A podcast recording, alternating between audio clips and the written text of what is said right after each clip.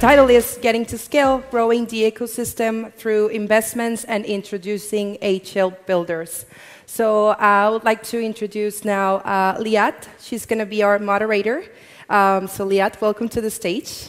Um, she's our CEO, COO eh, at Horizen Labs. Welcome, guys, and we've had a chance to talk a little bit about this. I think before we kick off, let's hear a little bit about you so that uh, everyone who doesn't know you uh, can uh, hear. Why don't we start with Hervé? Hello, I'm uh, Hervé Larren. Um, I'm half French, half Venezuelan, and the reason I say Venezuelan is that in 2013, my Venezuelan mother asked me to send money to Venezuela. And uh, my brother and I were deciding who actually was going to take the cash in their pocket, drop it in Caracas, and coming back. And that's the moment that I discovered Bitcoin. So uh, from that, I started to do Bitcoin mining and start really doing a, a deep dive uh, within the uh, ecosystem. And uh, fast forward a, a, few years after that, and I was uh, delighted to join the Horizen and Horizen Labs team and, and advising on, um, on you know, what I see on the market, on the, the business opportunities that I see out there. And uh, um, on the Horizen Labs uh, side, I joined pre-Hugo Labs, which is you know, really at the beginning uh, of the project itself. And then you know, seeing the, the growth of, uh, of Horizen, um, going with a narrative that I was very um, you know, interested about, which was the privacy narrative uh, within, within uh, public blockchain. So thank you for having me. Hi, everybody. Um, my name is Dean Steinbeck. I'm the co-founder and president at Horizen Labs. Uh, a little bit about myself. So uh, I'm a corporate intellectual property lawyer by background. Uh, got the crypto bug in 2017, and mainly because of Rob. I'm not sure if he's out here yet. Uh, I saw Rob speaking at a crypto conference, and of course, fell in love with Rob and his vision, and then at the time, Zencash. And I think it was maybe three weeks later that I had joined the team. Uh, so I've been with the project for four and a half years, more or less, and now in my current capacity, I manage uh, our business development and uh, Rohan and, and team. Hey, um, I'm Amos Meiri. Um, originally a trader, uh, worked for different investment firms, um, got into crypto, which basically Bitcoin, in 2012, uh, and was building colored coins. It was the first protocol on top of Bitcoin for digital assets, basically the first token mint in, in a way. Um, and um, yeah, since built different uh, companies, uh, work with different protocols. Um, very proud of what's happening here and me uh, joining the uh, board of the Horizen Foundation um, just a few years ago. Um, that's basically it. Now I run a fund called Node Capital and we invest in distributed um, token projects. Thanks, Amos. Rohan Handa, Head of Business Development at Horizen Labs. Now, just looking at my avatar there, um, just need to beef that up a bit so it resembles a bit more like me and maybe longer hair. Other than that, I think it's a pretty good uh, replica. Um, just a quick background. Um, I got introduced to crypto by chance back in 2013, 2014. I was still at a consulting firm. One of the guys comes up, is like, hey, you have a technical background, right? can you help decipher this Ethereum paper? I'm like, sure. And then we ended up presenting it to the partners, and they're like, yeah, we want to keep digging further into this, and blah, blah, blah. And beyond, if that wouldn't have happened, I wouldn't have gone into the rabbit hole. Like, I'm sure everyone has a story here. Uh, I just kept going deep and deep, and there was like so many possibilities, and the curiosity uh, in me just kept asking more questions. And one thing led to the other. Um, you know, I decided that this is a space I want to be really involved in, and then uh, you know came across the opportunity at Horizen Labs. Was very much into the zero knowledge proofs and what are some of the use cases we can build out there. And started talking to Dean and Liat and the rest of the crew almost a year ago at this point. Um, time flies by, uh, so thank you for the opportunity, and we are excited to be doing exciting stuff in this space. So, thank you. Thank you. So beyond uh, everyone's rabbit hole stories, which I'm sure we can uh, we can talk over at lunch, Actually, we're at a point with Horizen and Horizen Labs of immense scale. And one of the things that we wanted to talk about was how do we create scale in terms of getting other people to build on or to be part of the ecosystem. Now, Amos, you have been around. Your rabbit's whole story is the longest. So, and you are very, very connected with many um, of the projects out there. What do you, what have you seen out there as the way for projects and companies to scale in the space? Yeah, so I think um, uh, we've seen a lot of different ecosystem rise, right, in, in the past years. Um, and I kind of like put them in two boxes. One box is uh, a top-down blockchain. Um, we see following the years, like a lot of them didn't really succeed, or people criticizing them, you know, not really having a community. Everything was, you know, a couple of companies who kind of like supported them. So I'll put them aside, like all of those blockchain. I'll talk about um, um, a bottom-up blockchain, okay, ecosystem, and what I call a sandbox blockchain, right? It's something that is very open, open to different use cases, not a specific app chain, for example, who focus on a specific use case. So if we're looking at um, um, a sandbox blockchain, um, you need to build it bottom up, which means that it needs to have fair distribution, uh, the way you build the chain, etc., which everything we've done so far pretty good with, with Horizen. Um, and, um, and then you basically need to start building um, the important um, applications around it to create the ecosystem. So, you know, that will be anything from an NFT marketplace to a basic AMM to a lending protocol, like all of the basic things that people need in order to start building different type of applications and bring on board entrepreneurs to start building more extended applications um, uh, like I don't know uh, interest uh, rate based uncollateral loans and like more complicated um, things other than the basic AMM and loan protocols. So um, I think that you know, and in order to do that, like you can do it yourself as a company or as an organization. You have to invest a lot in building the community and supporting them. And there are many different ways to do that, from creating such an ecosystem fund, or uh, you know, um, pulling together uh, VCs who believe in the ecosystem and the future to start um, talking with projects that wants to build on top of the ecosystem and then build it. But everything needs to be bottom bottom up, just like Rob mentioned. You know, the EVM is kind of like the first stage in order to create such a um, uh, sandbox.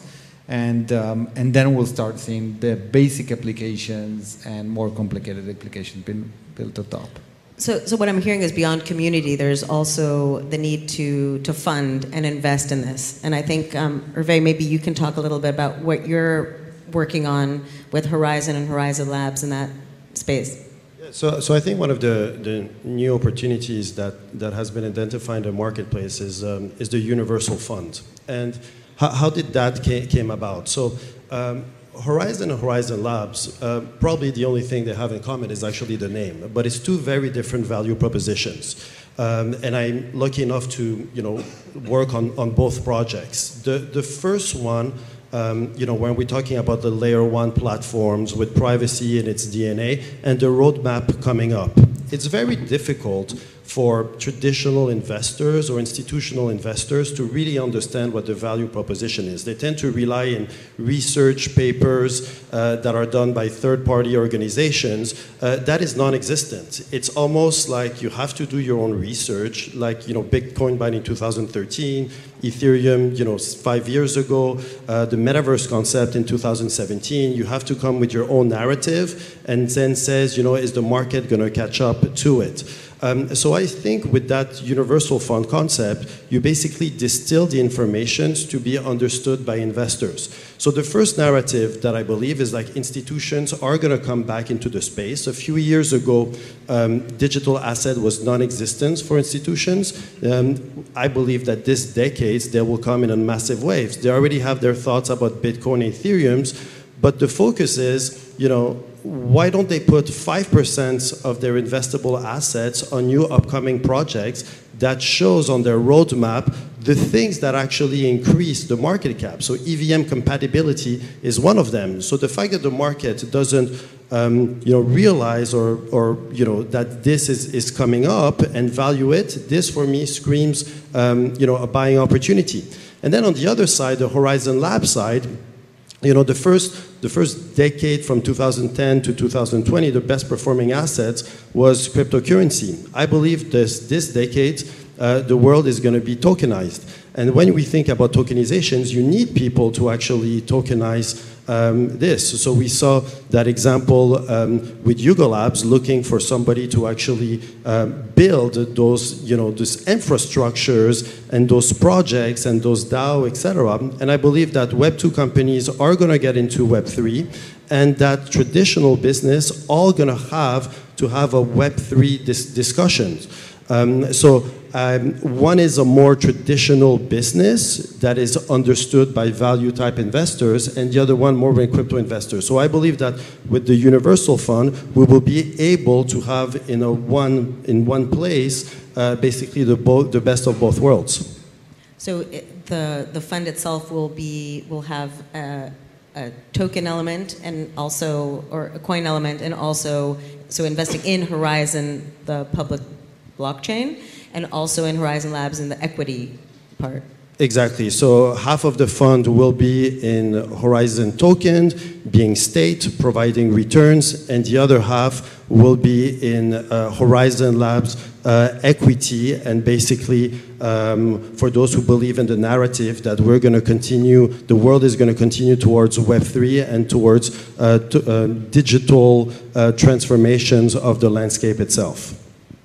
So that, that's a kind of a, the, the bottom of the bottom up opportunity where we just increase uh, the value of our companies and the project, but also bring more people into that ecosystem and being able to support it, like uh, bringing customers and so on. Rohan, talk a little bit about what Horizen Labs has been doing with that kind of the next layer if we're going up. Quite a lot. I don't know where to start, but I think the narrative that Hervé was mentioning, you know, eventually it takes a village to raise a child. And what Rob also mentioned earlier was the blockchain of blockchains ecosystem, right? On the Horizen Lab side of the things, the narrative that applies and is equivalent is creating an ecosystem of ecosystems, right? Which is you cannot launch a successful project in silo. You need other nodes and foundations around it to enable that. That could mean a lot of different things. So you said Yuga Labs, for example, right? So just running that uh, example, so you have exchanges on one side, you have investors, you have market makers, you have legal, um, you have DAO uh, creators, and so forth. So all of these pieces really need to fall into place in order to build something that's successful. And I think our journey here started with Zen Ventures, which was pretty interesting in a way because we realized pretty early on that you need to provide that right capital support to some of these projects, especially in the uh, you know at the point of genesis when they're still very early, because that opens up doors for them from various angles, whether it be capital, finding the right resources, the right partnerships, and actually allow them to scale.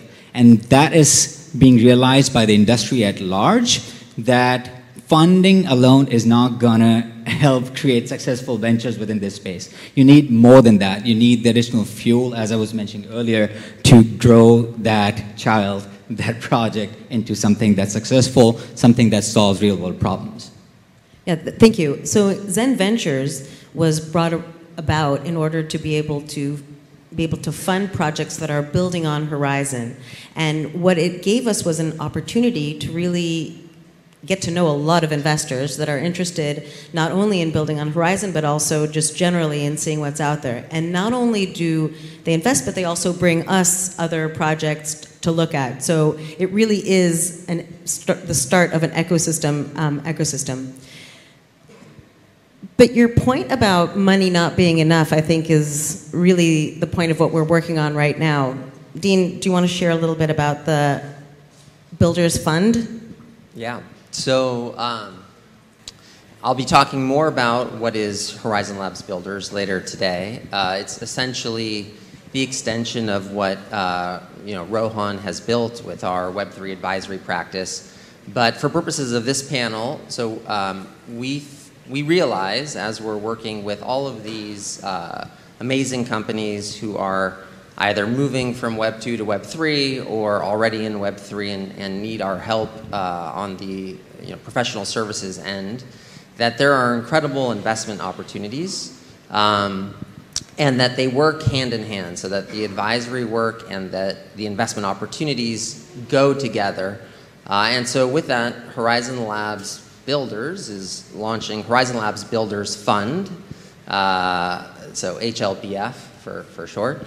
Um, the details are still being worked out. The, the overarching vision is for HLBF to fund uh, and participate deeply with our advisory partners and to uh, sort of act as this flywheel effect where advisory feeds investments and investments feed advisory. And so we'll be working with all of uh, the VCs out here who are uh, our friends and partners um, to launch that, uh, you know, probably will be some portion self-funded and some portion where we raise outside capital. But again, the goal is to really work together uh, between advisory and investments um, to help both succeed. Thank you very much for sitting in on our first kickoff panel. Thanks, Scott. Thank you. Thank you.